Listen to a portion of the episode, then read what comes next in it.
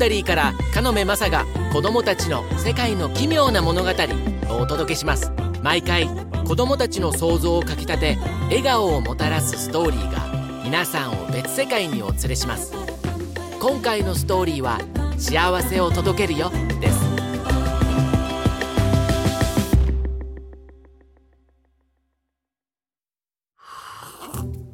シッピー・ブラウンがシッピーと呼ばれるようになったのは大きくなっても赤ちゃん用の蓋がついたシッピーカップで飲み物を飲んでいたからです。普通のコップが使えないのではなく好きではないのです。それに物を手放すのも嫌いでした。このあだ名も嫌ではなく特にシップと呼ばれるのが好きでした。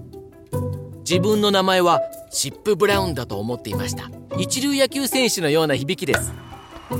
シップ・ブラウンはシップの頭の中だけに存在する強い野球チームでショートを守っています。チームのユニフォームは白地に金の縞模様で汚れておらず帽子はスニーカーと同じ赤い色をしています。シップは家族のせいで恥ずかしい思いをしているので人生を乗り越えるには想像力が必要でした。ママはスーパーなどの人前で歌を歌います。パパは画家で先週自分の車の至る所に様々な色で数字の7を書きました。ピンクや黄色や緑の7が白い車全体に書かれています。おかしい。7の数字が跳ねたり踊ったりして楽しそうですがシップは車の中でぐったり座り車から降りる時に学校の子たちに見られたくないと思っていました。ラッキーセブンさとパパは言いました。家族みんな7日に生まれたんだ。おまーもだってね。おまーはいつも寝てばかりいる太ったオレンジ色の猫です。ママとパパは7月7日に結婚したんだ。とパパが言うとシップはでもカラフルな7が書かれた車に乗る人なんていないよ。普通車は一色だもの。パパは子供の頃ウサギを7匹飼いすごい石も7箱集めたぞ。パパは学校に向かって運転しながら言いました。関係ないよ。シップは言いました。7匹のウサギは全部 B で始まる名前だった。ボビーブレンダーブーツィバーバラベンジャミンベティーナブルースだ。今日もパパの黒髪はボサボサです。パパは特に運転中は髪をかき上げる癖がありました。お前もシップと呼ばれる前はバーバラって呼ばれていただろ？え私はウサギと同じ名前なの？一番いいウサギのね。とパパは言いました。バーバラが死んで他のウサギが悲しいんだよ。パパは7匹のウサギでなんで私はチンチラ1匹も飼えないの？パパは農場育ちだよ。それにチンチラは気取っている。なら亀を飼う。亀ならいいよシップ。落ち着いて。2人は学校の前に着きました。シップが車から飛び降りると子供たちは見向きもしません。シップは安心しました。シップはいつもうつむいて歩きます。親友がカナダに引っ越してからはなおさらです。しかしそんな時抜け目がないレオという子が目ざとく車に気づきシップを呼び止めて言いました。あの7の数字は何？ラッキーセブンよ。シップは足元を見ながらつぶやきました。お父さんの最新作か。この前はホットドッグだしどうかしてるよ。確かに先月パパは車中にホットドッグの絵を描き野球シーズンだと言いました。野球観戦にはホットドッグだマスタードとピクルスがたっぷり乗っていました。この車は道路でかなり目立ちましたがクラクションを鳴らされても不思議そうな顔で見られてもパパは満足そうに親指を立てて挨拶しました。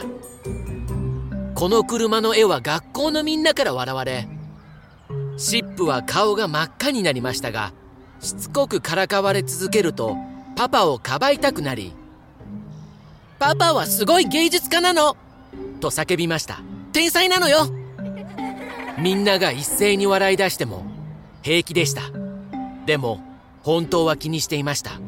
パパには車を青く塗るだけで満足してほしいのです。レオは午後になってもナナの絵の話を続けさらに面白い話が大好きなミーシャ・マークスも加わりました。曇り空の下二人が階段に立ちはだかりました。お父さんの頭の中は7歳？レオは言いました。お父さんは地球を乗っ取る巨大な7歳児って感じ？ミーシャが笑いました。暇ねレオは？そう言ってシップは離れました。ミーシャはまた笑って叫びました。私はナナが好きよシッピー。翌日シッピーは学校でナナの車について質問攻めに遭いましたライルはかっこいい車だと言い。他の子たちは11の方がいいと言い。もう一人は次はパンダを描くよお父さんに伝えてと言いました。伝えとく。でも伝えないでしょう。シップはいつもブリンクシさんの車に乗って学校から帰っていました。翌日の夜パパが家の前で車を止めたのでシップは寝室の窓から外を見ました。7の数字は消え代わりにキスをしている人の絵が描かれていました。恋人たちを描いた美しい絵ではありますがシップにとってそれは世界で最もバカバカしくて恥ずかしい車でした。シップが駆け寄るとパパの黒髪は相変わらずボサボサ。髪を溶かさないからです。その車は春真っ盛りだろ？パパは説明します。恋人たちの季節だ。一日かかったよ。シップは腰に手を当てて道端に立ちました。言っておくけどその車には乗らない。どうして？愛が溢れているよ。幸せを届けるんだ。パパ嫌よ。誰だってロマンスは好きだろ？他の小説を全部合わせても恋愛小説の方が売り上げが多いんだ。ママも書けるかもね。そんなのどうでもいい。でもその車には乗らない。恋人たちの周りに赤い唇がたくさん描かれていました。なぜ唇を描いたの？最低の絵だわじゃあ歩いて学校に行くんだね。パパは傷ついたようでした。ごめんなさい。パパの絵は素敵だけど。嘘はいい。パパの絵が嫌いなのはシッピーが普通の人だからだ。ママとパパは違う。人生を楽しんで型破りなことがしたい。他の人の意見を聞いて尻込みしたくない。でもシップは型にはまっていてマックスおじさんの退屈な青い車に乗るのが好きだ。青い車だっていいでしょ？シップは型にはまっているんだよ。この車が気に入ると思ったけど違ったな。パパ泣かないで。泣いていないよ。こんなことでは泣かないよ。でもパパは涙を拭きました。芸術家は他の人の批判に耐えねばならないんだ。たとえそれが娘でもね。パパはがっかりして歩きましたパパ。なんだいシッピー。ごめんなさい。大丈夫だよ。あのおまと一緒にテレビを見てもいい？その瞬間太った猫が顔を上げて嬉しそうに泣きました。パパも一緒に見ない？1時間だけだよ。パパは用事があるから。2時間で戻るよ。宿題をして玄関にも電話にも出ないでねいつもの約束です。まるで怪物や誘拐犯が来るかのように。親は子供に言い聞かせます。わかった。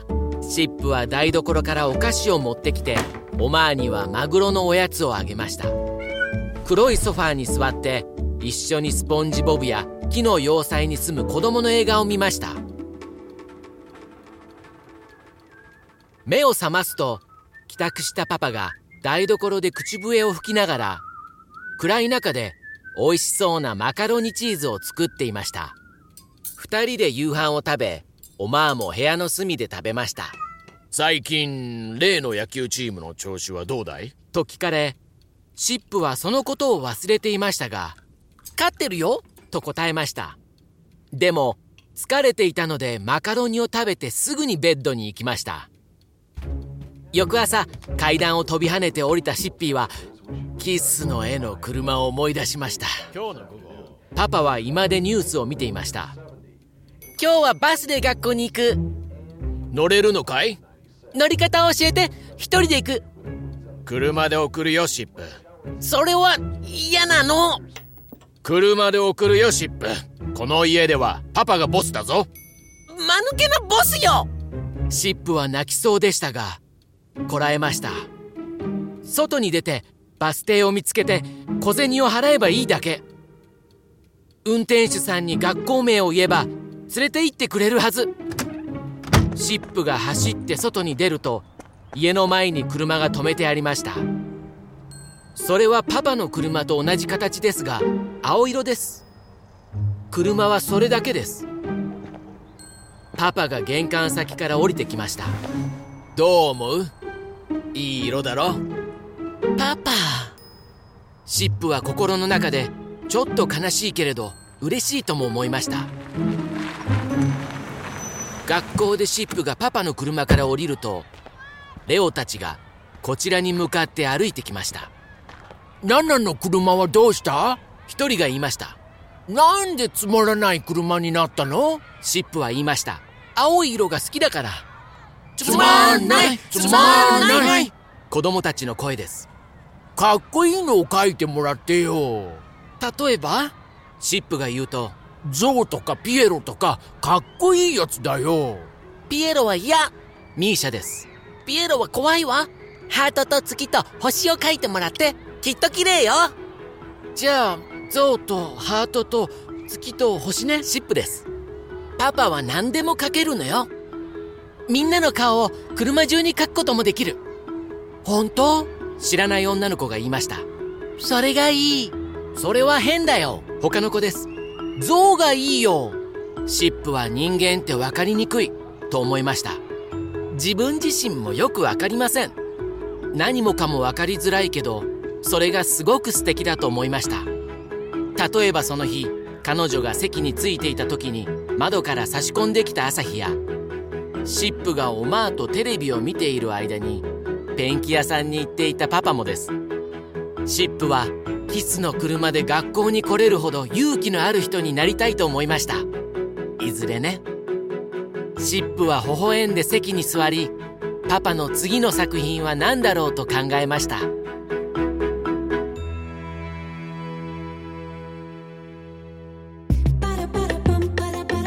ワンダリーから子供たちの世界の奇妙な物語をお届けしました。今回のストーリーはジェーン・マキャファティ脚本の「幸せを届けるよ」です。お楽しみいただけましたらぜひレビューに5つ星をつけてお友達にも登録するようお勧めください。Amazon Music では広告なしで Apple Podcast などのポッドキャストでは広告付きでご視聴いただけます。各エピソードの情報ページでは当社スポンサーのリンクや特別オファーもご覧いただけます。カノメマサがお届けしました。このエピソードの制作はジーニー・コーナロー。サウンドデザインはママルセリーノ B アルパン制作総指揮はワンダリーのステファニー・ジェーンズとマーシャル・レビンそしてヘルナン・ロペスでお届けしました。